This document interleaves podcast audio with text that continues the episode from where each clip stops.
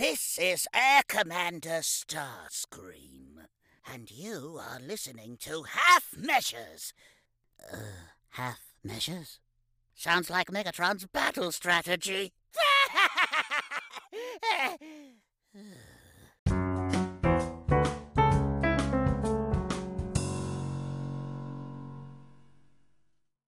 Kia ora and welcome to episode 117 of the Half Measures podcast.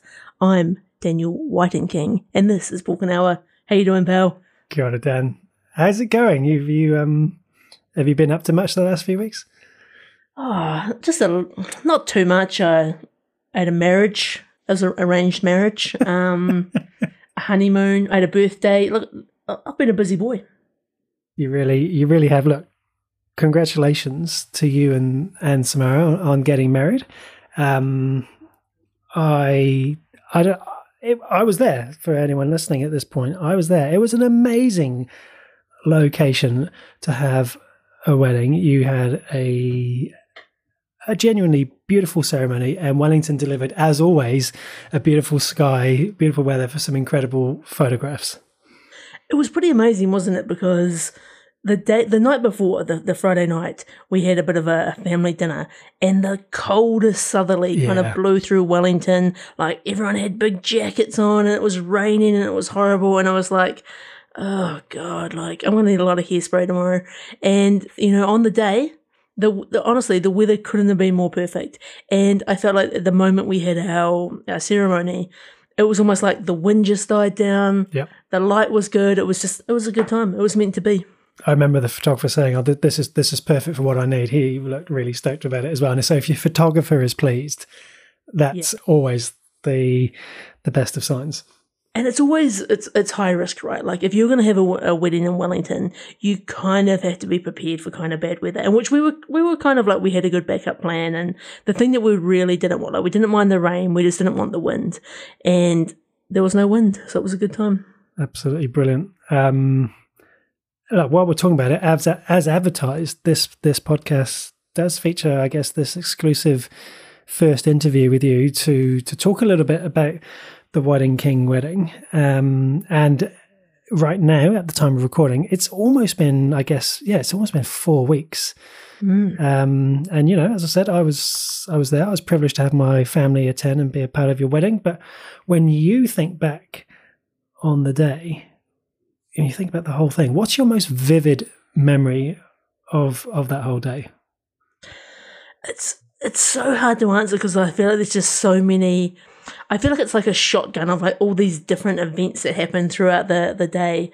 Uh, but I guess one of the ones that that kind of stands out for me is I think just sitting down like after dinner and just having all these people like you know during the speeches and we, originally didn't want speeches just getting up and saying like all these like really nice and like heartfelt things and to be honest it's it's a little bit of a blur what they said but the I, I just remember just like looking at people's faces and just it kind of gave you that sort of warm fuzzy feeling that you know people were genuinely saying nice things about you. It wasn't like a, a half measures review of The Walking Dead. It was actually about something they enjoyed being at and loved.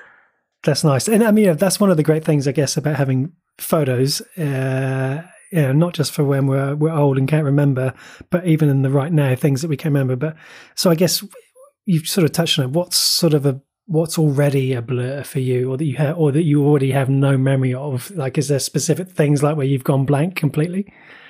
It's like I definitely think is the the most nerve wracking bit for me was definitely thinking about like the ceremony in the sense of like having to like stand up in front of people, say things about emotions that you you I feel like on a typical day you wouldn't normally say, but then to amplify that with the the pressure of everyone watching, and it's kind of only now you know, I've seen a couple of sample photos from the photographer. You kind of see yourself in that moment, but it's kind of a bit of an out of body experience. Like, I kind of remember like greeting everyone as they arrived, and then before I know it, I'm having dinner. Like, Yeah. and it's like this whole, a whole bunch of like activities happened, and it's kind of like I'm actually looking forward to seeing the proper photos because I feel like it's going to be like a like a drunken night out, and you're like, oh, did that happen? Oh, when did that happen? Oh, oh God. So I I feel it's, there's there's so much of it, but I guess when people say it's a bit of a blur, it it really is. Like Yeah. it's it all just kind of starts happening, and as you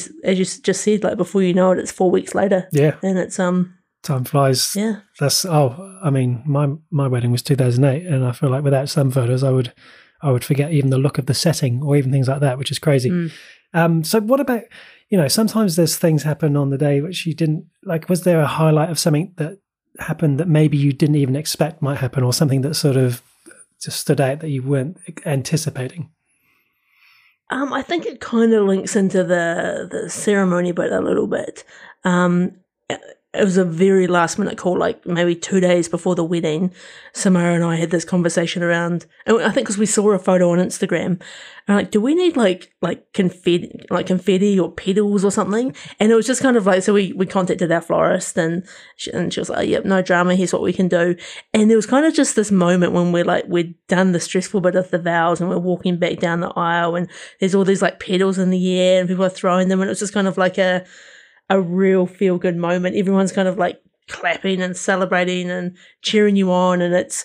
I guess I didn't really expect to feel that kind of like positive about the whole thing. I, I like it. I didn't know what emotion I was going to have, but I, Yeah. I, I generally felt like good and warm about it. So That's perfect. That's as that's as good as it gets, I reckon. Um, maybe a little bit personal, Dan, but I'll ask anyway. What was your what was your favorite moment of your wedding day? hmm. I there were so many good moments. Um, you know, one of the the ways we got we got to arrive at this winning pool was via was via a helicopter, and it felt like the most James Bond type experience. Like we talk a lot about movies and like clutch moments, and just sort of like flying into this venue on a perfectly still day, and just um, seeing a couple of people who'd already arrived at the venue kind of see us there and kind of like Yeah. share that little moment with us was really awesome. And and it wasn't. It, it kind of sounds a little bit like over the top, but it was just such a, a great fun moment, and you know something you don't do every day. So Perfect, perfect, perfect. Well, I think at some point, with uh, the permission of you and your wife, it would be nice to share a photo or two on our on our social media so that uh, listeners can get a, a little bit of a taste of what it was like. But um, no, oh look, I'm not going to grill you for a full hour. Uncovering insights and understanding a person's experience is actually a part of my day job. So I appreciate you indulging me a few questions. Um, I was also working on your wedding day, spending most of my time after the ceremony handing out half measures flyers to everyone in attendance, talking about the podcast. So hopefully that gets us a few a few more listeners. Um, but yeah, my my congratulations to you and to our Patreon producer Samara Whiting King, who I guess is really committed to the podcast now, right? she's she's in deep. Um, you know, look, it was a it was a good day, and it was. I guess it's been great, kind of doing these Star Wars episodes, right? Because it's kind of the podcast has continued while I've been off living this other life, and I was just saying to Paul off here before we started, I, I've actually listened to a few of those those Star Wars episodes um, while I was sort of traveling around, and they're a lot of fun. So hopefully you enjoyed them, and uh, we'd love to hear from you if you did. Indeed, and there'll be more of that to come. All right, Dan, shall we get down to business? Let's. Who even knows how to run a podcast anymore, Paul? But I believe we start with what have you been watching? All right, so I'll kick us off. I have watched the second season of Star Trek Picard. Um, I will be talking relative spoilers, so if you're wanting to watch this show, maybe buzz ahead four or five minutes. I've really been looking forward to this for a while now. I don't know if you remember, when we did our top 10 TV series for 2020, season one of Picard was in my top 10 season one was it was so good and i came i came into that season with relatively low expectations you know with patrick stewart in his 80s headlining as picard. I think of any tv series i've ever seen it was the most unlikely sequel ever. And of course with me being a next gen fan I had a lot to live up to but it, it was just so good. And so with season two patrick stewart you know 82 now is still great as picard. And just like with season one there are so many so many callbacks that fans of the well even the original series in fact i won't spoil that but there were some things that but next gen they're going to love it there's they bring back two of the main villains um, that the next gen crew face the borg queen um, which you may remember from the movie, the omnipotent being called Q, who's played again by the same actor, John de Lancie. But the, the real strength of the show is Patrick Stewart playing this character of Picard as a very different Picard to the one we came to meet in 1987. And, you know, it's it's great. But the, the problem then, Dan, is, is they just tried to do too much with this this season. And, you know, I've just said they had Q, they had the Borg, they had Whoopi Goldberg back as as her character Guinan. They had the actor who played Mr. Data back in a different role. They did an alternate timeline where the world went in a Nazi direction. They had um, they had genetically altered humans as a bit of a lead into the character of Khan from the from the movie Wrath of Khan. They went they went all the time they went back to Picard as a kid and him reliving his terrible relationship with his father and the loss of his mother. They did time travel back to 2024 in Los Angeles, which is convenient because they could just go outside the studio and, and film it. All of these things could have been really interesting, but they just needed to split over two seasons. They tried to jam way too much into one season. It was it was too much. It's interesting looking at the um, IMDb scores.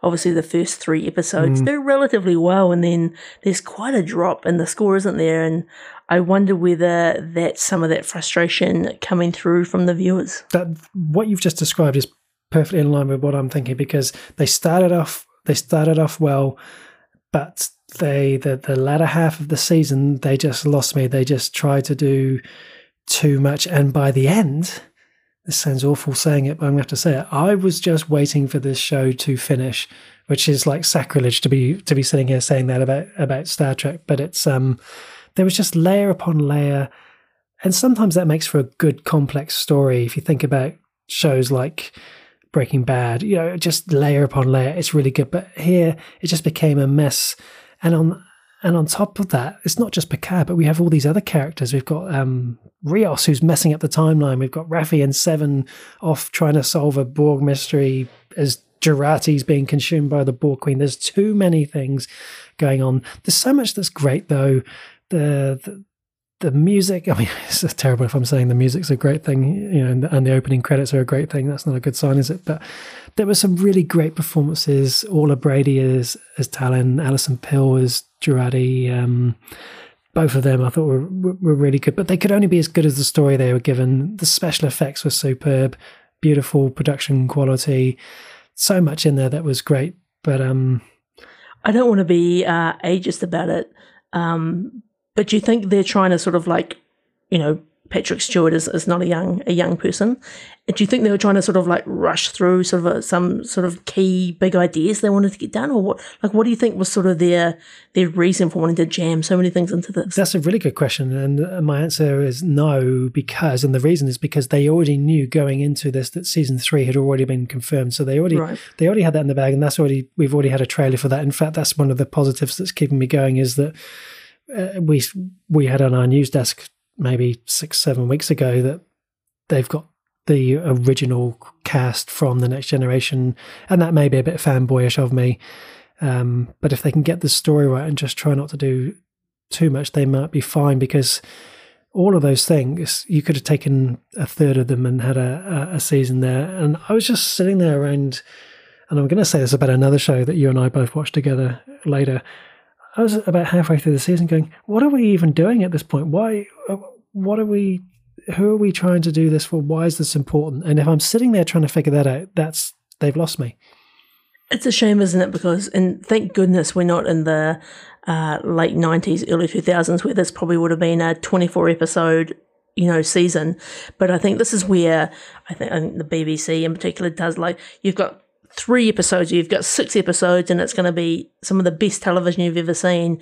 And I think, you know, we don't need big, long seasons anymore. I think people would far rather have really tight content that tells a good story yeah. than episodes for the sake of episodes. Yeah. And I think, no, you're absolutely right. But I think if this had been about any other different captain that we didn't know, some random Starfleet captain, it, might be different. I'd still watch it and enjoy it. But because it's Picard, that's what draws me in because that is, you know, recently on our website, both of us have put our top 10 TV shows of all time on the website, on our um, About section on our website. Go check it out. and number one for me is Star Trek: The Next Generation. So if you're going to make a sequel to that, it's dan- you you really got to be careful with it. And so I guess I'm more on edge around some of these things. Maybe if this was not about Picard, maybe I wouldn't be coming in with quite so much overall disappointment, which is a horrible thing to say. Yeah, let's let's move on before I. Get, it's a shame because I've actually a few other podcasts I've been listening to. I've actually heard, um, not even specifically TV podcasts, where they've sort of talked similar sort of views about this season, Mm. uh, just in sort of it's weirdly come up in other other conversations. But uh, I don't think you're alone in some of this feeling. just need a simple story. If they can do season three with the old crew and just keep a simple, straightforward story, they could really turn it around very, very quickly. There's a Jango Fett quote in there somewhere, Paul. Oh, just a simple, yeah. Um, that's Star Trek Picard. That is available to watch on Amazon Prime. Um, going to keep that negative energy rolling on, Dan, because I watched a movie that I've been looking forward to seeing for some time, and I see it scoring pretty well across the board with reviews, with IMDb at 7.2. I watched 2021's The Suicide Squad, and I was really looking forward to watching this movie because you and I a long time ago, what was it, 2014, 2015? I don't know, when we watched the original Suicide Squad movie and we reviewed that in written form uh, back in the day. And it was just, we were so taken in by that trailer. And then they delivered a movie which, which just wasn't what we wanted. And I just felt as I was watching The Suicide Squad, which I had high hopes on with James Gunn rising and directing, I just felt old. And the reason I felt old is because I'm thinking if everyone else is rating this movie relatively highly, what is it about it that I'm not getting? And I just felt like it's the comedy element that this movie tried to push that combined with superheroes just doesn't work for me. It kind of works if it's Deadpool, but when it comes to and again because it's the DC universe, it just it just didn't quite work. So you know, just sorry, I realised I haven't even introduced the movie, but it's you know super super villains, Harley Quinn, Bloodsport, Peacemaker, and a collection of nutty cons joined together, uh, drop, dropped off uh, on an enemy-infused island of Corto Maltese. Uh, to take down this incredibly interesting starfish monster, but that was quite quite interesting. I don't know, Dan. I know you've seen this too, and I can't even remember what you thought of it, but I just came away thinking, oh, damn it, I really wanted that to be good. I was kind of probably in the in the opposite camp. Like it, it's no um, movie of the year for me, but I in general enjoyed it. And I think you know, just hearing you say this, you know, how I was saying you should maybe watch Peacemaker, and it was a really fun TV show. Yeah. Maybe it's not going to be for you because it sort of it follows on with a obviously with with Peacemaker from this movie, and it's got a kind of similar sort of humor going throughout it. I think I gave it a little bit more of a pass, I think, because the first Suicide Squad was so terrible. Yeah. The bar was so low for me. And in general, like we've, you know, in my view, like Marvel smashes all of these. Like when they want to cross um, all their superheroes or villains together, they they do it well. And I, in general, it's not DC's sort of stronger suit, but I feel like this for me was the first time they kind of introduced a whole bunch of characters and told a kind of a fun story. I don't think it's a movie I'd watch multiple times, but I felt like I had a good enough time watching it once. Yeah. You're a younger man than me, Dan. I think that must be what it is. I, I just found myself. The other thing I want to touch on, I found myself getting uh, cringed at the the amount of swearing. And I don't want to sound like someone who's prudish about swearing because I'm not. Because you and I both know if we sit down and watch a Guy Ritchie movie or a Quentin Tarantino movie, we're we're there for all the swears. It's great. But there was something about it and you know, I've talked about this with other things like modern day music in a in a superhero supervillain movie. Something about it just doesn't. It was just an overuse. There was just a little bit too too much. Like I think it was it was said. Um, I was just reading the stat here. It says it was said 15 times in the first 30 minutes of the movies, and I don't know. I just I just can't put my finger on it, Dan. But anyway, it's it's doing well with a lot of people. You had a good time. Did you have some characters that you at least maybe enjoyed, or was it all just a bit of a, a miss for you? No, I did. I much preferred the manner in which Harley Quinn was portrayed in this movie compared to the first. I thought she was very good. I thought um, uh, Idris Elba as Bloodsport was was very well cast. I really enjoyed Joel Kinnaman as Colonel Flagg again. He was one of the ones who did make it across from the first one. I, I think he's a good actor, and I really uh, enjoyed him. Um, that's the John Cena as Peacemaker. That's that's an interesting one for me. I don't know. Um, I'm I'm still on the fence as to whether I might give the TV show a go, but yeah, the the the weasel, the shark. I came into it thinking oh, that's going to be good. I was really looking forward to seeing Peter Capaldi because I I don't know much about the guy. Still haven't got around to watching him as Doctor Who. I thought he was okay, but I just thought his character was a bit weird. It's just there are some things that just aren't for me, and this was one of them. Like I rate Birds of Prey that you and I watched twice as twice as highly as as this movie. Interesting. If you're looking for a, a counter perspective, maybe go back to yeah. the episode. Um, I think just looking at our uh, fancy review feature here, episode 77 of the Half Measures podcast is when I re- reviewed the Suicide Squad the first time. So, um, yeah. Yeah, it's a it's a shame, but I guess you know not all cup of teas are brewed equally, Paul. Indeed, not. Uh, that is available in New Zealand to watch on Neon if you want to give it a go and take my take my review with a pinch of salt. Um, one cup of tea that brewed very nicely, I must say, that is season two of Bridgerton. That is a great TV show, and that is another good season of of television. So Bridgerton, this is the one that's set in the early 19th century London, and basically is about two two rival families, the Bridgerton family and the Featherington family, and and throw in throw in the romance and um I may have not been positive in this podcast so far, but this was fantastic. It's so watchable for me. This this show takes the best of a lot of British period dramas, so things like Downton Abbey, Pride and Prejudice, or even even other things we've seen like Gilded, Gilded Age. They just ramp it up a few gears in this show, and it gives it a really sophisticated edge. It gives it a it has a bit of a sideways glance at um, with with more modern day sort of racial and gender attitudes. Season two was a lot less explicit than season one, which I think had a lot of um, very well done, but all the same, very big shock value. Whereas this season's more about tension and teasing. And uh, whilst I think that was the right direction to go, rather than to try and repeat season one, I think at times they lent too much into the the tease, and in the end, you're just screaming, "Come on, are they going to get together or what?" But um, very enjoyable season of television, Bridgerton season two. It's funny because this is a show that uh, my uh, Patreon producer slash wife is always um should we watch Bridgerton and I just it's just not for me Paul I and I don't know what it is and I feel like saying it's not for me is probably a bit rich because I've never even given it a go but just I look at the pictures I look at everything that's about and I just I just can't bring myself to want to watch it. But I, she's watched it uh, season one, and I think she rewatched season one to get ready for season two. Like that's how much she enjoyed Perfect. it. So um, I know a lot of people do enjoy this show.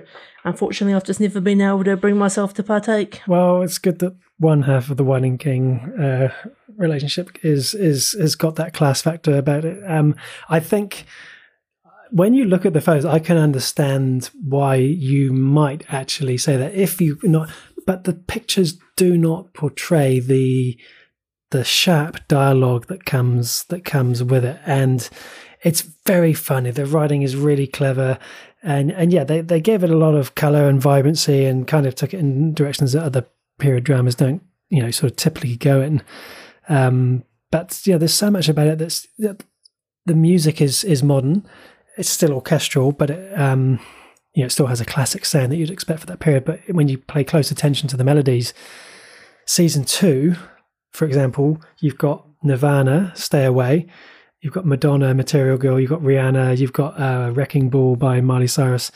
I mean, listening to me say that, you you might be thinking this show's all over the place and crazy, but it really works well.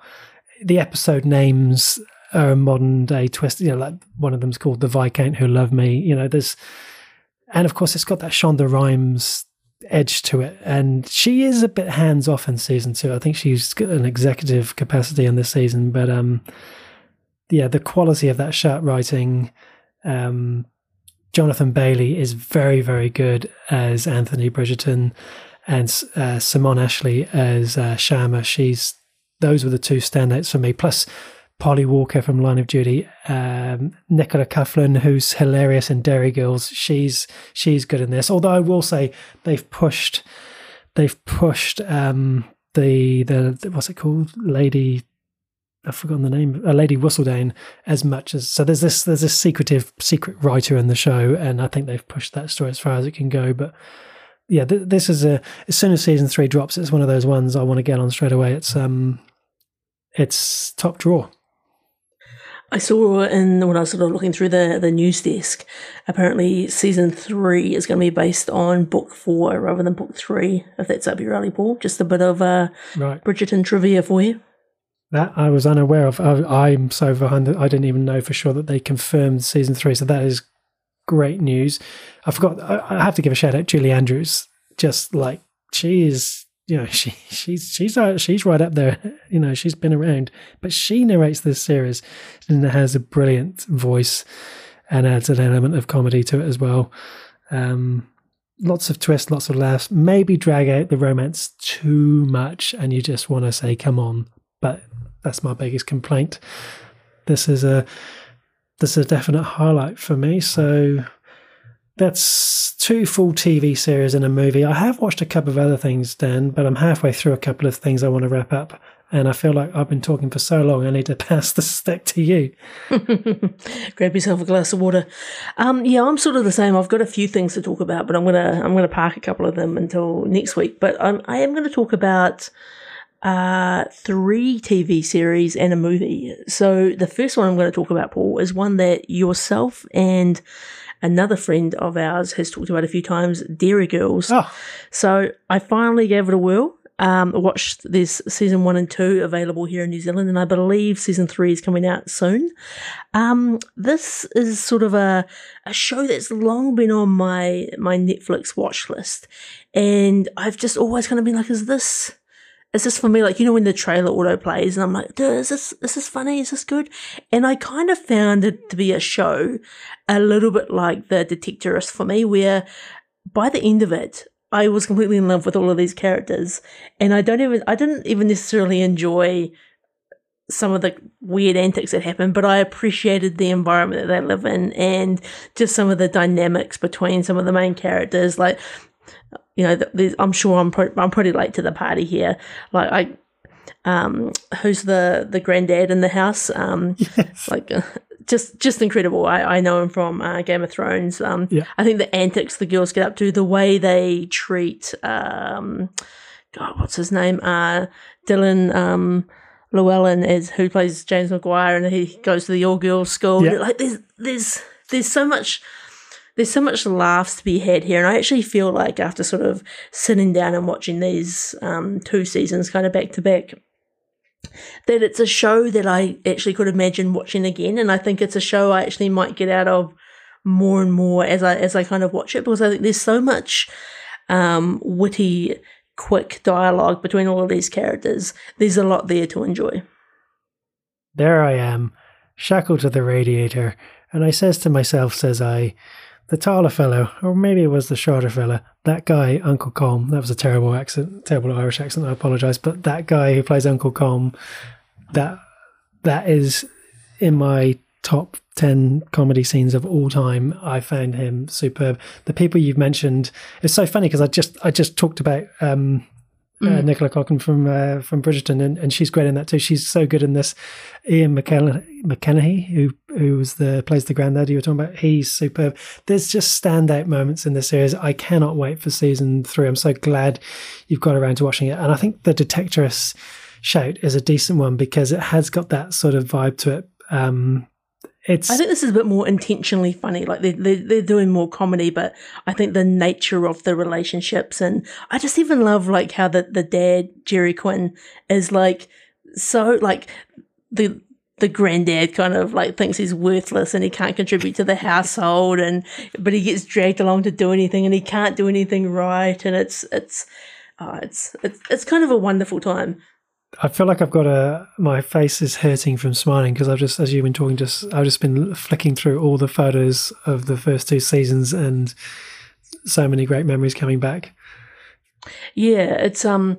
It also sort of made me think, and I, I don't know whether this is going to be a, a, good or bad thing, but it makes me think of Patty and Trisha from Time Traveling Team as well.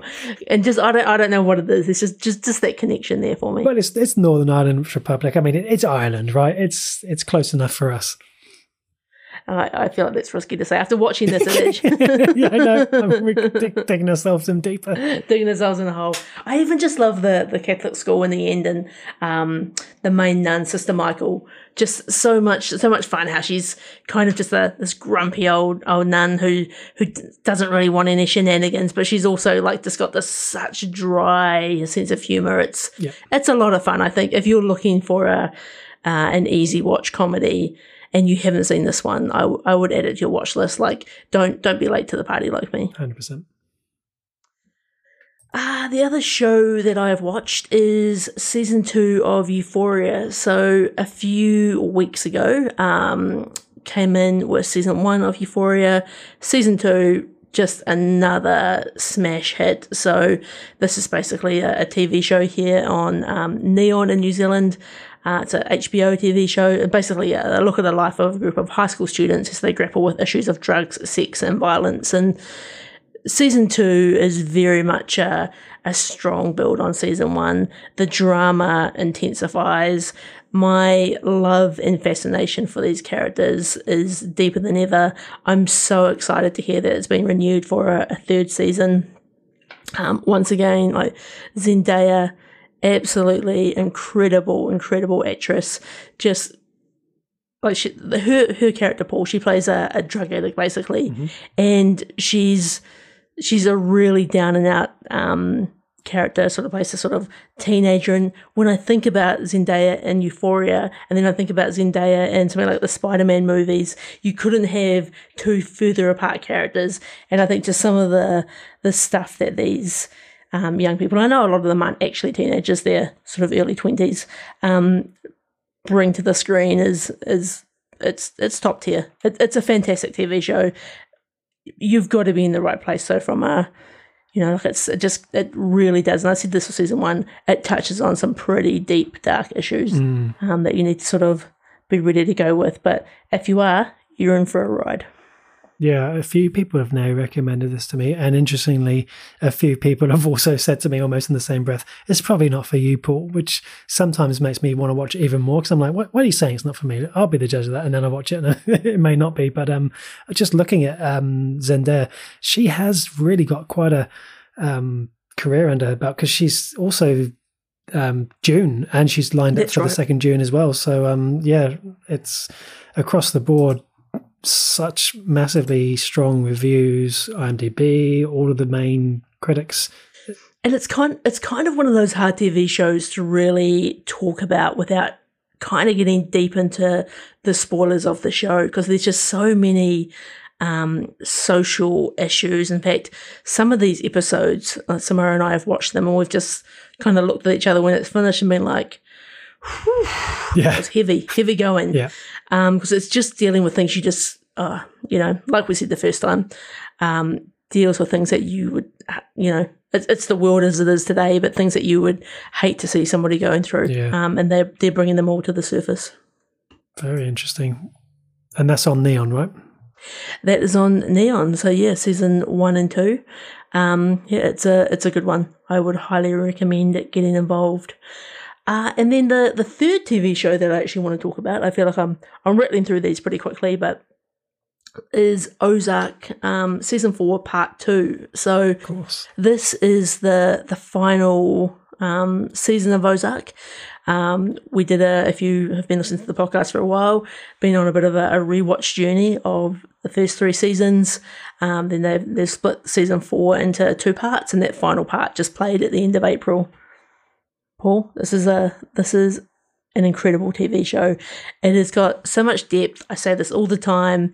It's it's so up there for me with other shows like the you know the Breaking Bad's, the Better Souls. The it's just so well done. I love the entire cast. The ending is like it's great. I think the again, I don't want to sort of I don't want to ruin it for people. I don't want to ruin it for you, but I think it's it's such a a well told story. And it does have its kind of ebbs and flows. And, you know, coming into the second half of season four, I kind of expected the the pace to be maintained from the, the end of the first part of season four, but it, it kind of slows down again before it ramps up for sort of the the big finale. But it's I think it's a fascinating sort of um piece around and it, I kind of want you to watch it because I want to talk about these characters. I want to talk about some of the the things that happen to them and what some of the meanings mm. are behind this. Because I think this is the show has an ending with some of the great TV shows out there that kind of needs to be discussed and dissected. And you know, it's kind of one of those shows where the ending isn't necessarily black and white. Here it is. It's an ending that kind of you know, there's different options that could play out depending on where your kind of heart and mind is with the story. But the the Byrde family, they got into money laundering, and much like in the Breaking Bad universe, as soon as you sort of start to dip your toe into these things, bad things come along with it, and before you know it, you're constantly dealing with dead bodies and cartels and all sorts of the FBI, and you know, it's it just gets you get in deeper and deeper. And I, I honestly, the show deserves all the awards that it gets. It's it's such a great watch.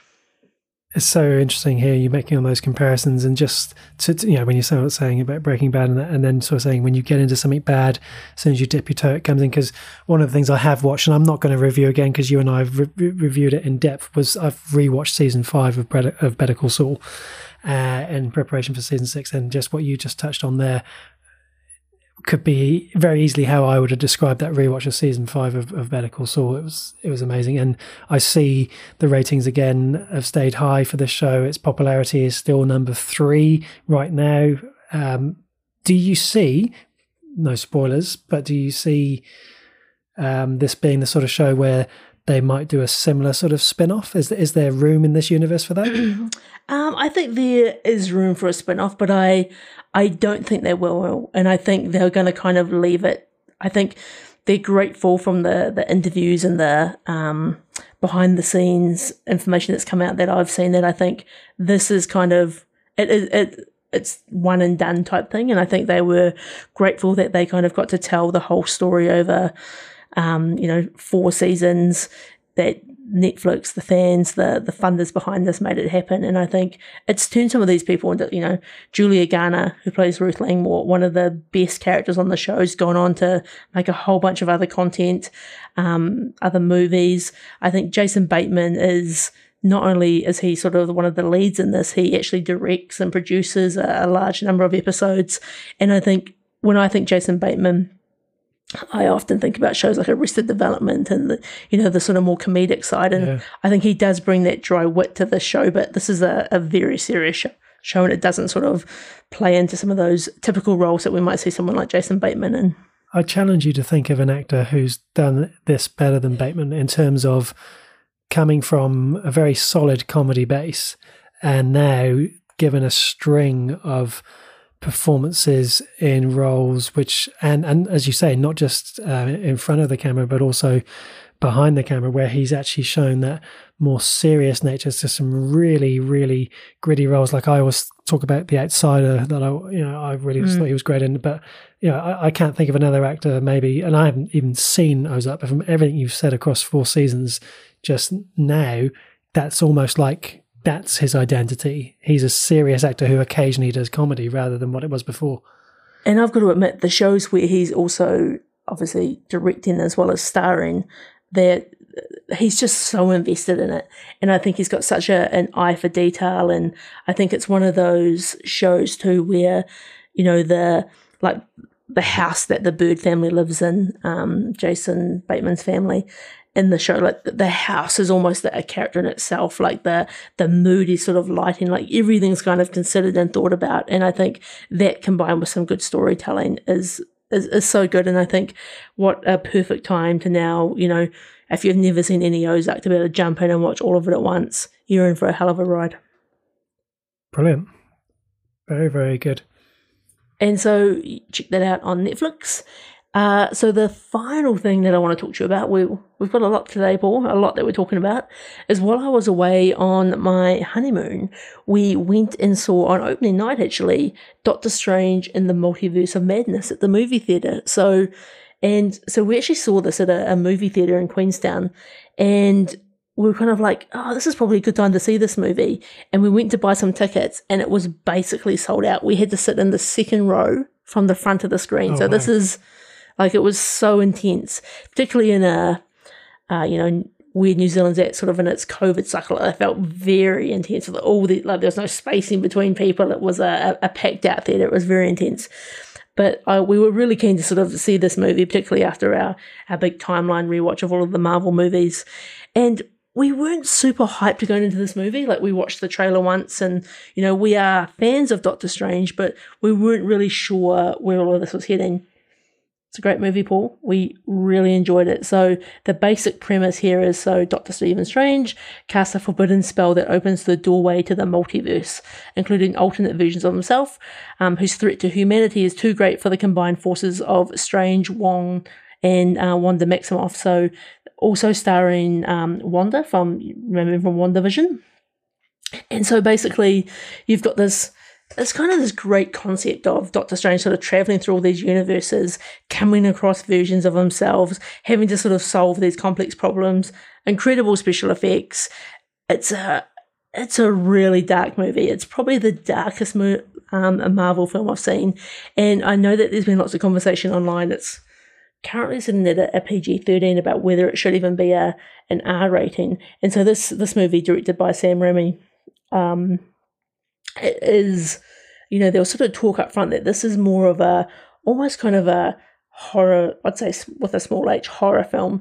And i think it, it is like that. There's some very intense um, scenes. There's some sort of like good shock value scenes. There's some sort of jump scares. There's um, some pretty gruesome deaths that happen in this movie. And as soon as you open up things like multiverses, like you never, you know, there's always so many people like dying and coming and going. There's a whole bunch of great spoilers they bring. Not great spoilers, a whole bunch of extra characters they bring in, which I, I won't talk about because of the spoilers, but it really starts to open the door for where else the, I guess, the Marvel cinematic universe is going. I just did a scroll through the cast because I was getting obsessed with looking at the cast, thinking, "Oh wow, they're in it, wow!" And then I've just come across a couple of names, and I've gone, "Oh, oh wow, okay." So I I, I see where you're heading with that. Um, it's extraordinary, and even I, who you know, I feel like there's like this new country on the planet, and everyone's been there, and I haven't, and everyone knows all the good restaurants and all the good places to visit. That's what this, you know, just hearing you talk about Wanda, and I already know who that is through you. I've heard about various deaths in the Marvel Cinematic Universe sort of timeline, and I guess multiverse of madness. Some people might come back. There could be any number of possibilities. I kind of always wonder, you know, like what was his name? The Infinity Snap guy. Yep, yeah, him. It, that felt like that was the most powerful thing in this Marvel universe. But now Doctor Strange doing this feels like that's more powerful. But then we've also seen um, uh, Ultron. I mean, I just who's the ultimate? This one feels like it could be the ultimate. I think what's interesting about this movie is so obviously um, Wanda is kind of the the main villain, you, I guess you could say, of the of this movie. And I think what's interesting about it is obviously we've had a, a six or seven episode um, division TV show, and it was interesting to see how the movie kind of.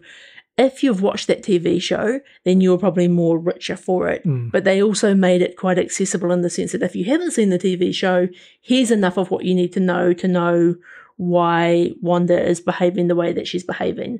And I think they sort of balance that quite well because I think that's always the challenge, right? Like when you've got content on your streaming service that not everyone can access, um, you've got to be careful with how you kind of don't lose people in these journeys.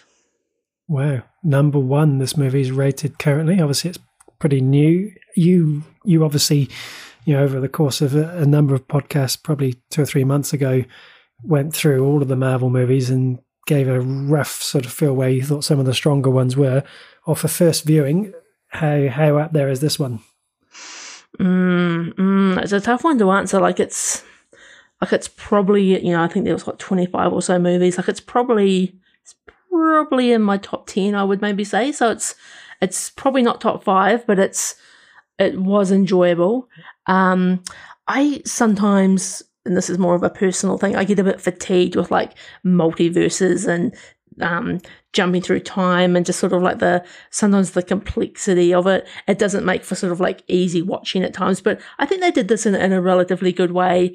Um, and I like I'm characters that sort of have more sort of like magical powers and stuff don't sort of resonate with me as much. But I, I think it still was a, a, really good movie. Obviously, great effects, great story. Um, it's different from the other Marvel movies, and I think that sort of darker horror element works um, for this. But I don't think it's something I'd want to see in all of the the Marvel movies. I think they sort of need to keep their their upbeat colorfulness of it. And I, when I say that, I think about movies like the new Thor movie that's coming out. Like it kind of has a bit of a feel good vibe to it as well. Whereas this, even the poster doesn't have any of this. Like it's it looks quite sort of dark and yeah. witchcrafty, and it's got a it's got a real presence about it. Um, yeah, uh, what you've said has been very much in line with a number of people I've heard who, you know, including, including my manager. She watched it at the cinema as well, and very similar to you, loved it. Um, it's it, this is one of those you know that appeals to me. Like I've seen the first Doctor Strange movie. I'm a big, as we know, Benedict Cumberbatch fan. I think this is one that I would be tempted to go watch. But what I'm hearing is also to get that full richness. I feel like I would be like a Star Wars fan jumping into the Ahsoka live action series, having never seen Clone Wars. Mm-mm. I think you could jump into this. I guess I don't know given kind of where you're at with these movies, would I rush out to the cinema to see it? Probably not. But if it came up on my on when it comes on Disney Plus, which I'm it's probably not that far away to be honest, it's probably worth a watch, right? Because I think you know you could watch a, a Spider-Man movie to kind of refresh yourself about weeklies. Doctor Strange was in the in the most recent Spider-Man movie. Or you could even watch the most recent Doctor Strange movie and kind of give yourself enough of a thread to kind of follow. Um, but if yeah, I, I think having that wider context definitely plays out. I don't know what it would be like if you were just jumping in without some of this yeah. pretty key information that supports it. But in saying that, I'm kind of just um, I'm blabbering now, but I, I think it's they are trying to set up the next phase of the Marvel movies. So I think that I think they're working quite hard so that you know you just turn in the 15 16 now you want to go see this movie you could kind of you could jump in here mm. and you'll always have that back catalogue right? Um, but i think they're, they're trying to make the entry point accessible for people. Nice. Very good. Very good. So that this is this is a very long what have we been watching paul? Like we've i don't think we've ever gone almost 15 minutes into a podcast um, and i know that we're holding some stuff back but there is one other show that we've actually both had on the agenda to watch which is um, season four of Killing Eve. Yeah, the the final the final season, and you and I have spoken on this podcast about season three, and of course, season one and two came out before we started up half measures. But um, if you haven't seen this before, um, the the very brief synopsis of this is after a series of events, the life of a security operative and an assassin become inextricably linked. And this one was uh, came to us by Phoebe Waller Bridge, who created the show. Very, very, very talented writer. Dan, I'll just kick us off by saying I want to say, overall, as a series, this is a show I've really enjoyed and got a lot out of. It was very, for me, it was very different to anything else out there. Nothing else sort of did it quite like this show.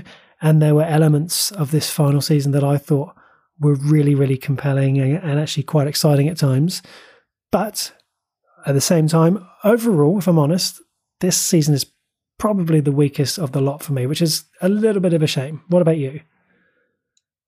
Yeah, look, I'm in the same camp. Like, for the longest time, if someone had said to me, What's a good show I can watch that, you know, isn't the Game of Thrones, the Breaking Bad's, the, you know, Better Call Sauls, I might have said to them, Give Killing Eve a go. It's really fun. It's really different. The first, the first two seasons, fantastic. Season three, still good season four, this did not hit with me, and I I thought to myself, like I actually started um, season four, episode one. And I was like, well, stop yourself. Go and watch a YouTube video to remind yourself what happened in season three because you don't want Paul Cornell telling you. That's right. Go and watch it.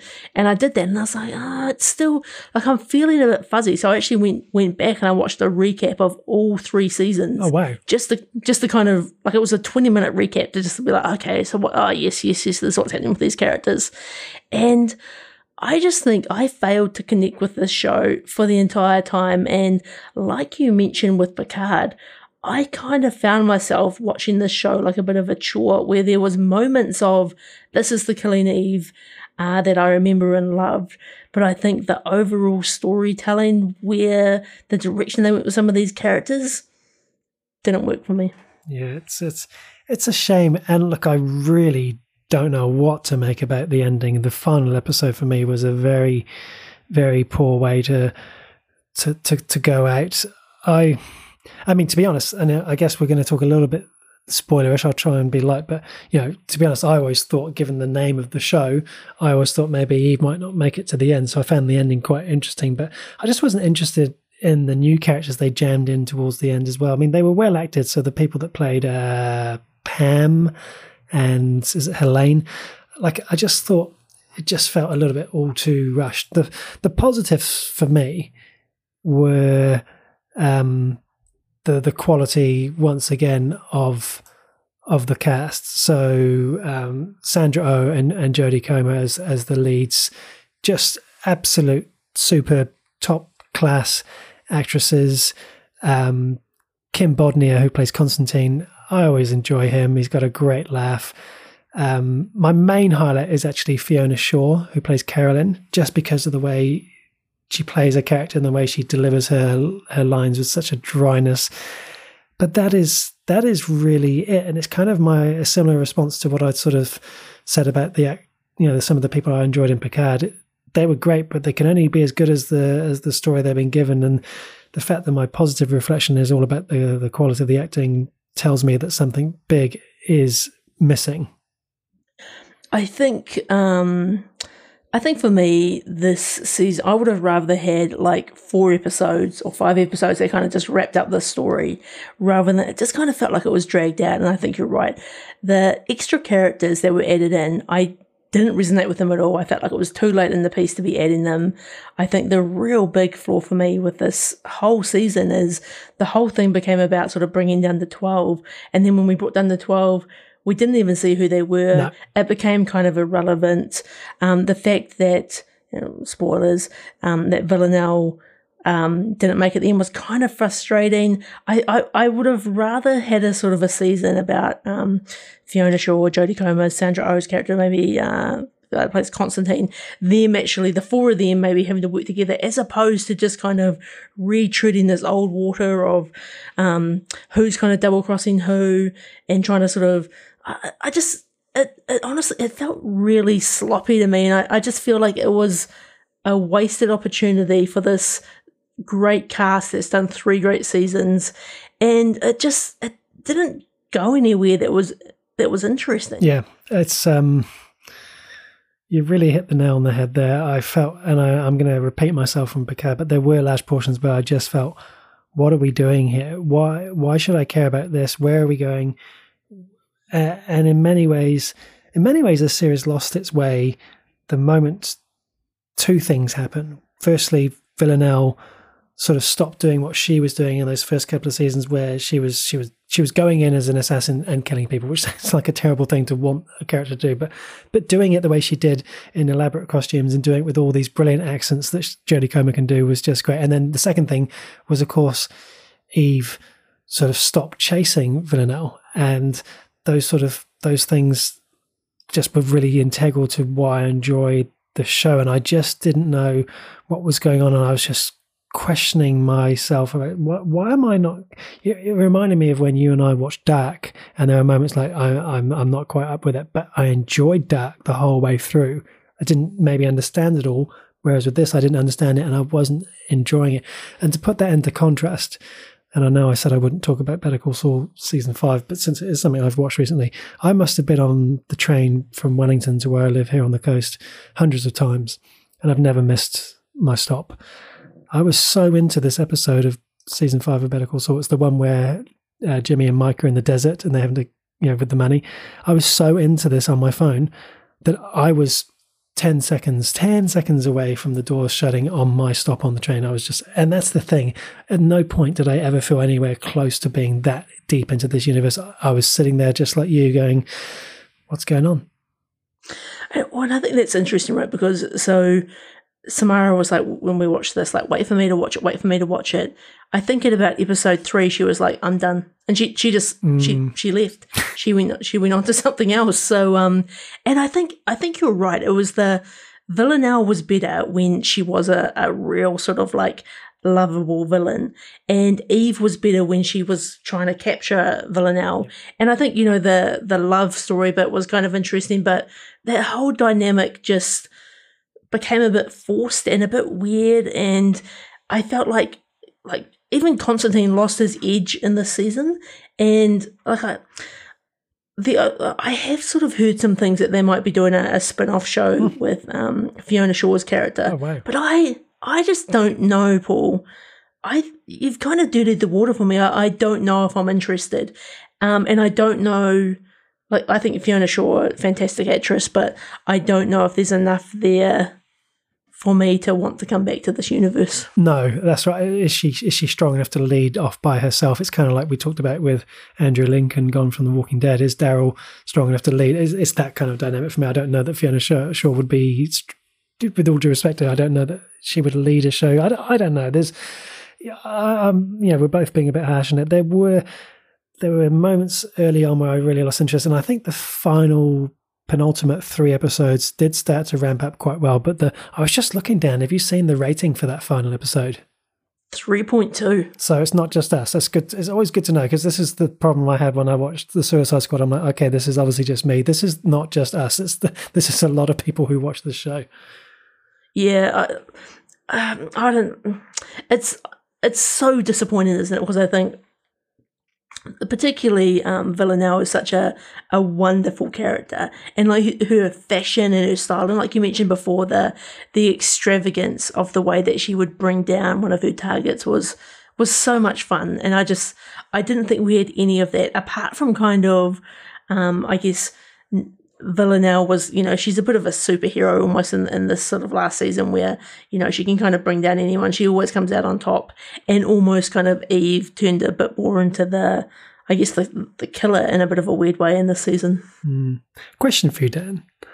Do you think, for anyone who's listening who's maybe like, oh, well, I'll give that a miss, do you think maybe this would be a series that would play out better if you watched all four and binged it in, in, in one go? Because I just feel like you know, when they walk into a room, I'm like, these two characters would meet different characters. I'm like, I don't even know if they're friends or not. And I, I felt mm. stupid that I didn't understand why they were trying to kill each other or weren't trying to kill each other because I didn't understand if they were enemies or allies. Do you think it would play it better if you watched all four?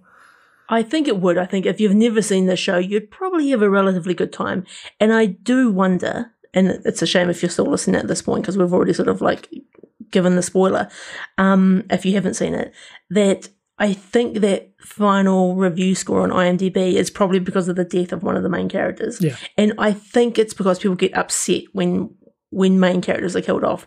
And I don't think that necessarily is a problem. No, not for me either. But I think it's the the way they went about it and the way they kind of like used their time to do this kind of just didn't feel right. It didn't feel earned and it didn't feel, you know, like this isn't um, the end of the Sopranos. This is they hadn't put in the work. Yeah, that's right. No, that's a that's a fair comment as well. So, um, if you're in New Zealand, it's available to watch on TVNZ on demand. All right, Paul. God, it's, it's it's been a busy time on the podcast. We obviously do remember how to do it. Shall we? Uh, shall we jump on into our movie of the week? Yes, indeed. So every weekend, unless we're doing a special podcast, of course, every other weekend, we announce in our Discord community a movie that we're going to watch for our movie of the week feature the following week. And this week, Dan, we have gone with a relatively new movie, 2022, in fact, All the Old Knives.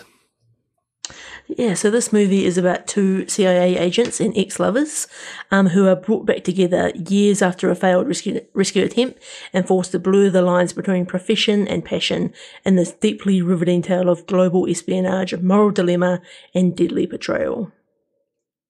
Well, God, it's been a while since Windfall was our last movie of the week, Dan. I'm a little out of practice on the movie of the week, I'll try to avoid spoilers. But I will say that this is a movie that isn't rating too high from what I've seen across the board, but I actually really enjoyed this. I thought this was a this is one of the highlights of the things I've watched this week. I I I think again trying to avoid spoilers, but the the way this movie finished, the way it all came together and finished it's a bit of a cliche to say, you know, it was a clever twist at the end, but there was kind of a double twist, and I thought that that was clever, and it's and it, it, and it didn't leave me feeling like oh it was so obvious it was going to be that person who did it or it was so obvious that it was going to be them and this is why i felt like the way they wrapped it up combined with a whole bunch of other things which i'll also talk about in a moment i, I had a good time with it. What about you? So i think um so star-studded cast so we've got chris pine he's the man. We've got thandie newton we've got jonathan pryce we've got laurence fishburne um I came into this movie, to be honest with you, Paul, with a bit of a bad attitude. You know, sometimes when you're like, you're watching a movie of the week and you're like, I feel like I'm not going to enjoy this. And I felt like I went into this movie kind of thinking that. And I was pleasantly surprised. I actually had a really good time.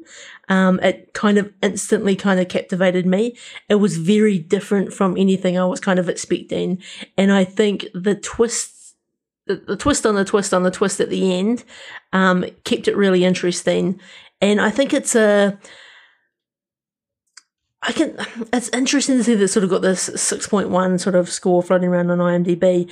I think it's kind of should be a little bit higher than that. Like mm. it's probably about a seven or seven and a half for me. I think it's it's probably just not the people probably come into a movie like this looking for a bit more action, particularly when you think about an actor like Chris Pine. But it's a very kind of um, dry sp- uh, spy thriller, and I think it does a good job of sort of telling the story sort of through flashbacks. Yeah, and um, you kind of have to pay attention to it, but it's I think it's worth the time. Yeah, you definitely do have to pay attention, and I think to your point about expecting an action movie, I think the poster. Even without reading, I think the poster gives me a sense of oh, it's not going to be action. You know, it's got the dark corridor mm. and someone coming along with a torch, and so I knew what I was getting myself into. And I think what you said about the flashbacks, I think that's one of the things the movie does really, really well. It, you know, it, takes place essentially during three different time periods, primarily across two periods, but actually there's three. And I just thought they did a really good job. Um, you know, even with you know with haircuts and other things to make it really obvious when we are, and you know we didn't have to use any on-screen text to explain that the events were you know basically split across 15 years at some points. And I just thought. Um, you know, I had no idea who it was going to be without talking about what the Who was about. Um, and good runtime, an hour and forty one. You know, it was a it was a good easy watch.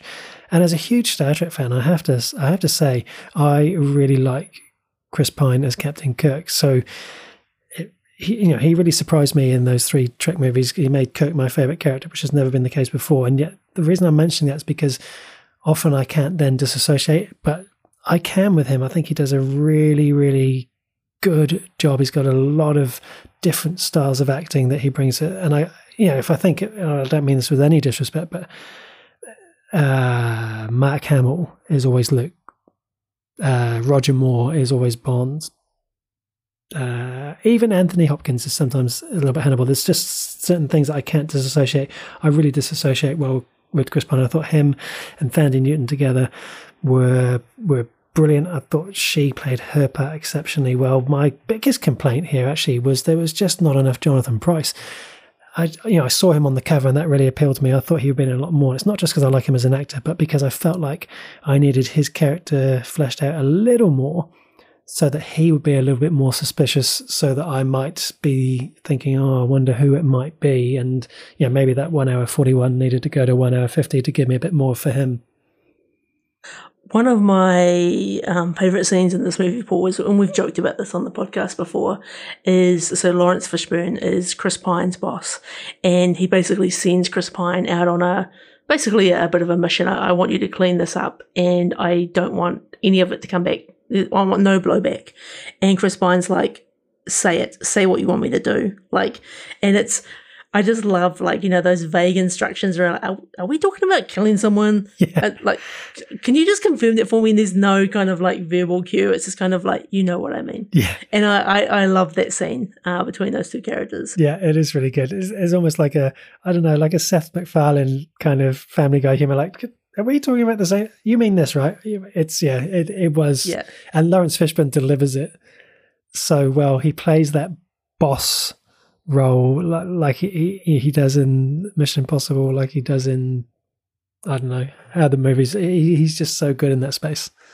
Can we just so if you haven't watched this movie, I think maybe fast forward sixty seconds. But can we just talk about sort of the the final twist at the end of this movie, Paul? Yeah. Um, and so what's kind of funny about this movie is that I feel like Chris Pine is investigating this case, and it turns out he's the actual guilty party in all of this, Yeah. and it's like it's such a a, a crazy concept, and the sort of sh- the final showdown between himself and um, Thandie Newton is is great. I actually had to I had to go away and think about this movie afterwards and be like, what? So he was investigating it, and he turned out to be the Yep. he's the one that kind of you know came out losing. and he was set up to do the investigation with the knowledge that they were sort of oh it's him and so they double crossed him by giving her the heads up and with the poison and if anyone's scrubbed ahead 60 seconds they probably need to go another 60 um, i i just thought that they because there was an element of and this isn't this isn't my words this is diana's but it was kind of like oh if it's going to be him it's going to be disappointing and i and i think that that would be correct if it wasn't for the added twist around Mm. the when you see the things through his eyes and the things we haven't seen it's um it's clever because there's there's there's real life crimes and and cases where we may all be on the same page uh, as an audience going oh yeah well that person's guilty and they deserve to go away and we just don't know about some of the things that may have happened along the way and maybe maybe their reasons aren't strong enough sometimes and that's where it's a, a bit of a moral dilemma It's um look, it's a it's a good movie. It's a good spy thriller. Um, I think you could do far worse. I think just go into it knowing that this is a, a bit of a. it- It's not. It's not going to be an action packed. It's not sort of guns blazing the whole way. It's there's a story to be told here, and I think, um, yeah, it's it's a it's a good one to check out, and you can watch that on Amazon Prime or, as they like to say, Prime Video. Oh yeah, Prime Video. Sorry, correct. Quite right. I'm out of practice. Yeah, uh, mystery thriller. If that's your if that's your thing, yeah, definitely give it a go. What's your what's your Guns Akimbo score, Dan? Oh, I think for me, it's almost like a 2.75. Wow, you've changed. this marriage has really changed you. I feel like I want to give it a three, but I don't. A, a three feels quite strong, but it, it's probably, but two's not enough. Three feels like too much. It's it's kind of like I think it's edging towards something something good, and I think, it, you know what, Paul, let's give it three guns. it's three guns. I'm glad we agree. Good, good. Well, Paul, it's probably time for your your question that you like to ask at the end of what have we been watching. Well done. You, you you you still remember some things, yeah. So of everything that you have talked about on today's podcast, Dan, what's your pick of the week? If you had to say to listeners, look, don't waste your time with this. Go and watch this instead. What's your pick? I think I'm going to have to go with the final season of Ozark. I hmm. think I just thoroughly enjoyed it, enjoyed the conclusion. Yes, it left me a few questions, but nothing that's to like leave me with a sleepless night. So, yeah, Ozark season 4 part 2 for me. What about yourself? Well, I'm, I'm kind of cheating a little bit here because I didn't talk about it because we talked about it before, but then I brought it up anyway, and that was Better Call Saul season five, quite possibly the greatest season of television I've ever witnessed, and I challenge season six to be better than that. Um, but of the stuff I've really talked about, it would definitely be Bridgerton season two. Good. Shout lots of stuff here for our viewers to get involved with if they haven't got anything on the on the go at the moment. Right now, though, it's time to head over to the news desk where Mr. Whiting King has the latest headlines. All right, all right, all right. So I've got a couple of things here, a few a few bits of Star Wars news. So um, Spider Man's Jon Watts is reportedly making a Star Wars coming of age TV series. And so very few details are known about this yet, but it's going to be set in the the same sort of time period as The Mandalorian, so just after Return of the Jedi. And it's kind of rumored to kind of have a bit of a, a Goonies type vibe to it.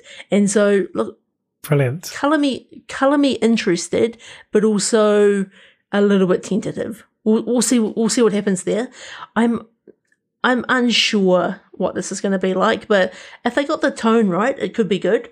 But it's also there's a few red flags popping up for me. Yeah, it's a, it's it is a dangerous thing as well as an exciting thing. I think firstly, I love the fact uh, Jon Watts obviously has a great track record. Everything I've heard about No Way Home, um, I love the fact that they're also talking post Return of the Jedi. I think that is a great space to play in because the Emperor has gone, Vader has gone, but the Empire is still hanging around. You know, there's still the remnants. I think that's a great space to play in.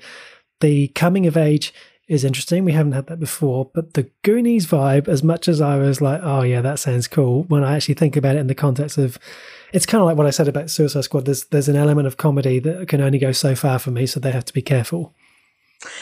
Yeah, and I think, you know, it, it looks like they're casting for sort of three or four sort of 12, 13 year olds. And so it, I think just watch the space. I think um, we'll see what happens, but who knows, Paul? Mm. Speaking of Star Wars, so another couple of bits on the news desk here. So, when discussing Solo's box office disappointment and how Alden Ehrenreich took the role of a younger version of Harrison Ford's classic character, um, Lucasfilm president Kathleen Kennedy said, Now it does seem so abundantly clear that we can't do that. And so, I think what's interesting about this is I think that, you know, we we're fans of the solo movie, Paul. There's, there's no mm. two ways about it. Um, I think what's interesting though is this kind of very clearly says they're no longer going to cast actors, you know, like younger versions of these actors, which I think is interesting in the context of our um, Luke Skywalker conversations. Like, will they cast someone else to play Luke Skywalker? And I think based on this sort of um, bit of news or release from Lucasfilm, I don't think they will. I really struggle with this, um, and I feel myself turning into one of those people that drove me away from Twitter. It's uh, I Kathleen Kennedy has a great history of movies all the way back to E.T., Back to the Future. You know, you, you can't fault, but I just feel like she's speaking a little out of turn there because both Alden and Donald did amazing jobs with those characters. There was no fault with the portrayal I've seen a video where Alden's being interviewed, I think by EW magazine or someone, and Harrison Ford walks up behind him to surprise him. And he, because Harrison Ford, very honest man on camera, he does not mess about. And he, he he spoke so highly of his performance, and he says he could not have been happier with the way he handled it and the way he went about it. And you and I, you know, just in our last podcast, one one six, talked about Solo with with such positivity, and I've got stuff to talk about that in the mailbag. I just don't think those are the reasons that she should point to as to why that movie was not a financial success. I think that's right. And I think um, just, you know, I've been trying to really stay clear of anything um, Obi Wan Kenobi series related, but I have seen a, a couple of um, statements from particularly Ewan McGregor and Hayden Christensen around how they've really come to actually appreciate the, the the Star Wars fans that now love the prequels, and that when they first released, they got such a hard time about those movies, and it kind of put them off the Star Wars universe.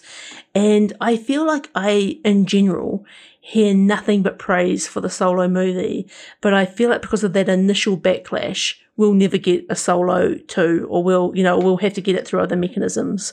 And it's it's a shame that um, I think sometimes the reaction of these sort of large corporations feels a little bit knee jerk at times. Mm. I, I, yeah, I think you're absolutely right. I think it is knee jerk, and you know, the other thing is, Kathleen Kennedy is wrong. I think in there, but I think the the, the overall direction that Lucasfilm has gone in and moving into this TV space with the Andor series, with the Obi Wan series, with the Ahsoka, and I think all of those are the right moves. But I think there are some things that um, are still not quite. They we need to walk into that room, Dan. You and I. I think we know what's needed. I think we need to get on the on the payroll. I think that's that's the goal. Speaking of um, Kathleen Kennedy, one final bit of Star Wars news for me. So Star Wars is now about persistent storytelling, Yes. not not trilogies, says Kathleen Kennedy. We all need to work together to create the architecture for where we're going. And I think again, like obviously they've found quite a bit of success, I think, in, in Disney Plus with TV shows. And I think I, it's kind of funny. Like, there's nothing wrong with like you know, Star Wars trilogies can also be a great thing, and I kind of like I I would hate to think that we're never going to get that movie going experience again, and I I know that we're going to because you know the next movie sort of slated to come in the Star Wars space is Taika Waititi's movie, and I, I hopefully that'll that'll be something good. But it's it's so interesting that they have to put out these these messages. Yeah, I, I'm guessing that she's putting to bed all the rumors of the Rick Grimes trilogy. Rick Grimes, the Rian Johnson, Rian Johnson.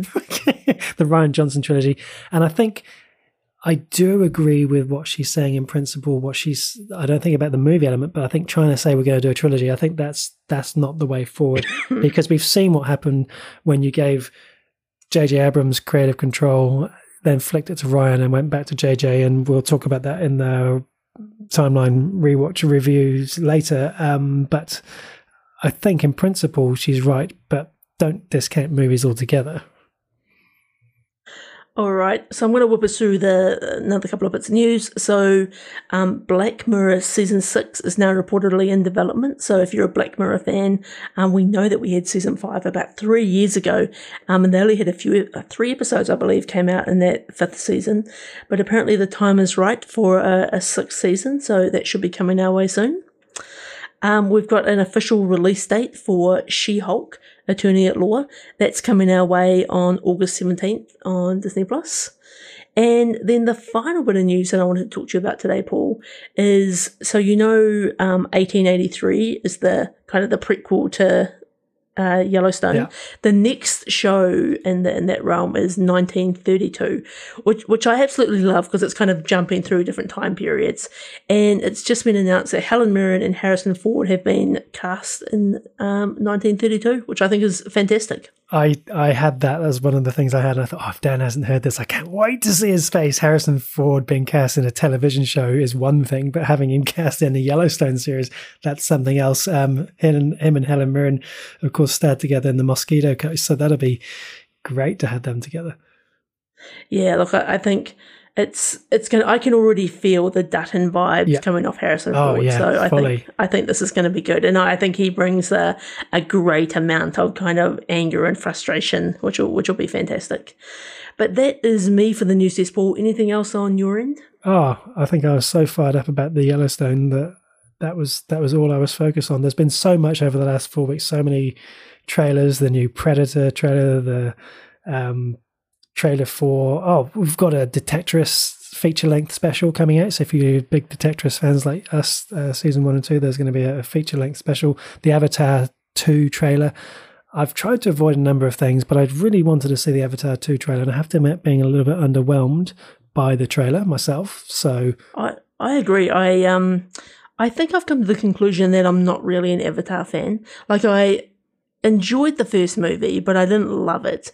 And watching this trailer has done nothing for me. yeah, the trailers honest. nothing for me, and I'm the opposite because I I was not interested in the hype um, from the first trailer. I didn't go to the cinema to see it. I took a long time to get around to seeing it, and then I saw it, and I really enjoyed it, and had a real appreciation for what James Cameron did. And so, I am hyped for the second one, but the trailers done nothing for me. But sometimes that's a good thing because too often trailers hype me up so much that it just leads to disappointment.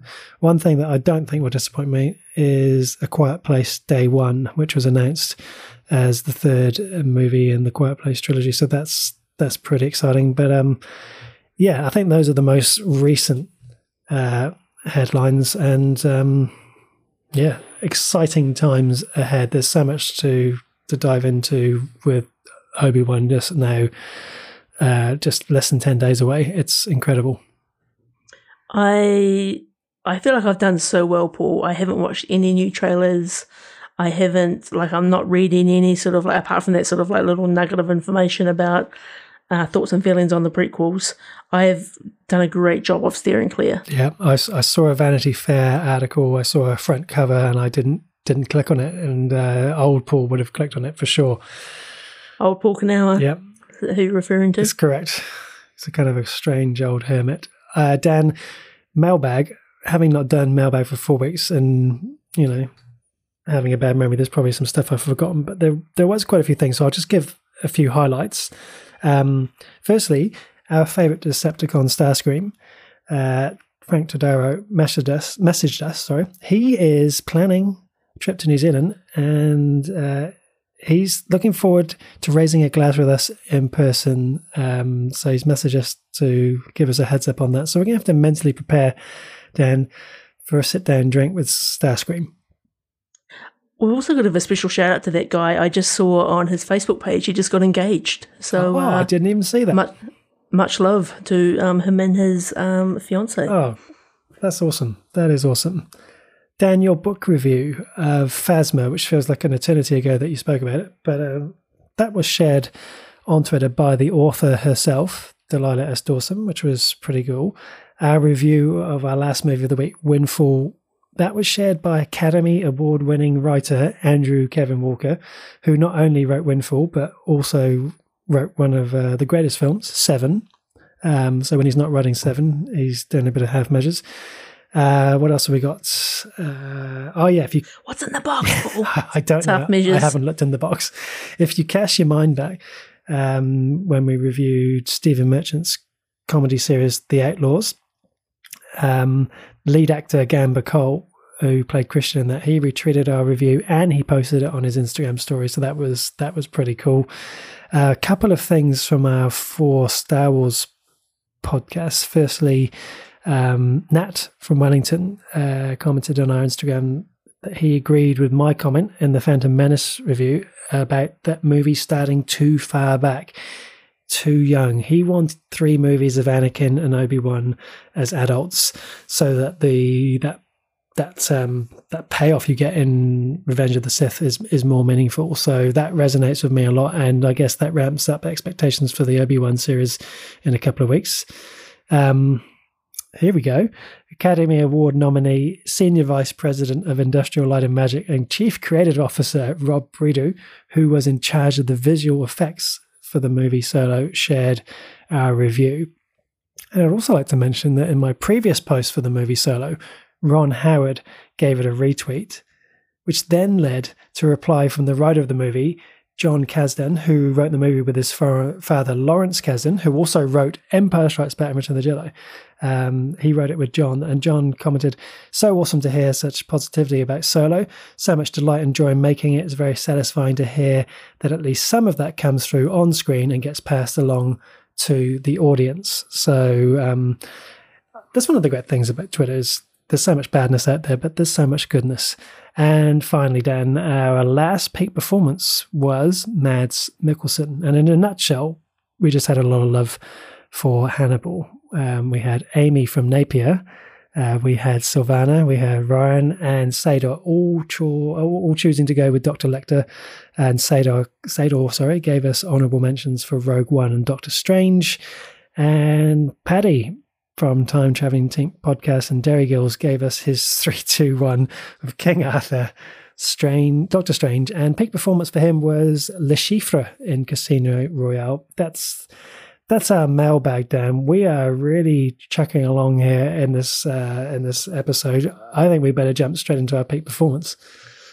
All right, so uh, much like movie of the week, each week normally, uh, Paul and I take turns choosing a different actor or actress, and we choose what we think is their best movie performance. This week, Paul, we are going with Christopher Walken. What do you got for me? It's actors like Christopher Walken. I always feel like I really want to come in with a really good impression because they deserve it, and I, I can't do it, so I'm not going to do it the injustice. Um, my honourable mention for Christopher Walken is is maybe something he's not well known for, um, but that is him as the role of Max Shreck in 1992's Batman Returns, and you know he may not have had top billing alongside you know Michael Keaton, Michelle Pfeiffer, Danny DeVito, but his role in this movie for me is so important. Without him, we don't get Catwoman. Without him, we don't have the Penguin scheming and becoming proud to be Oswald Cobblepot. And I loved his scenes, particularly opposite Michael Keaton, the way he brought that classic Walken tone to Michael Keaton as Bruce Wayne. I just think, I just think he's great in this. And I, the thing is, I always think of him when I think of this movie. And when you think about this movie always being famous for the bat, the cat, and the penguin, I think that is a pretty good sign for uh, an actor who's doesn't who doesn't have his name on the poster. I thought he was superb in this, um, but the peak performance that couldn't be knocked off the top was 1978's The Deer Hunter. This this is a movie I've talked about a few times on this podcast, and I think I, I, I think Meryl Streep was my peak performance in there as well. I watched this in the 80s with my dad at a time when I was probably too young to watch it, to be honest. And it's probably why I remember watching it because, you know, I realized, oh, I shouldn't be watching this. It's you know, really hitting home. I really loved it right away. And I think he, I think he just shows in this movie that he's got a real edge to his to his acting ability. And in my mind, of course, this is like, oh, this is one of his early movies. But when I was looking on IMDb, he'd been acting for 25 years before 1978's The Deer Hunter. He was acting in 1953, which is just incredible. And, this movie, he just he shows he can do crazy.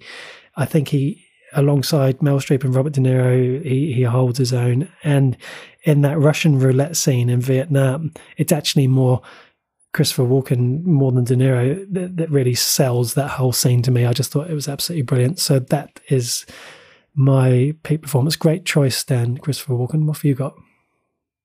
We are in sync a little bit today, Paul. So I actually went with my honourable mention, Batman Returns, as well nice. for all of the all of the reasons that you said, and I couldn't believe it when you actually picked the same movie. I was like, it, I just have such fond memories of of his hair in those yes, movies, yes. and it just kind of been this like intense grey kind of like mad scientist look, but I think you're right. For all the reasons, without him, we don't have those other fantastic characters. And I think, like, already a fantastic cast. And I think, I think when a, an actor like Christopher Walken can kind of take a step back and still have such a big impact, there's something to be said for that. And I think he does a, a wonderful job in Batman Returns for my actual peak performance, this is again quite a small role, but I think quite a, a memorable one. And I'm going to go with his role in um, in Pulp Fiction. So, Pulp Fiction obviously came out in 1994, and he's just got that fantastic scene um, where he's talking about the watch and how he like smuggled it out, and it's I don't know. This is something about it. Like he's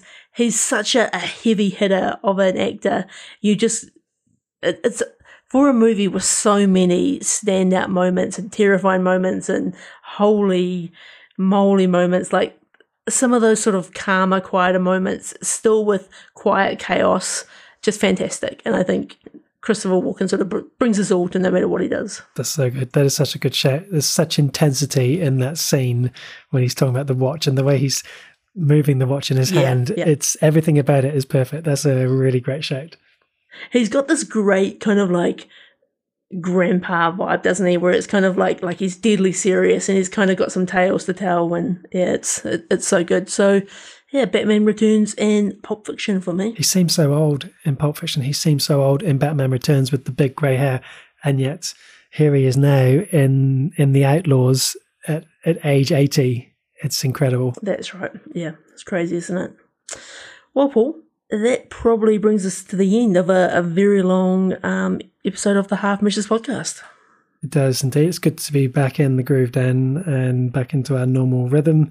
Uh, thanks for listening, everyone. Do get in touch. Uh, let us know your questions for Dan. Let us know your peak performance for Christopher Walken, um, or if you've got a movie or TV show suggestion or anything we reviewed, we'd love to hear about it on uh, Facebook, our Twitter, our Instagram, our Pinterest, all the things, or come along and join our Discord chat. Also, a very special shout out to our Patreon producers, Samara Whiting King, Trisha Brady, Dinah Kanawa, and Linda Tavner. We couldn't do it without you. If you too would like to become a patron of the show, then you can find those details in the show notes below. But until next week, everyone, adios.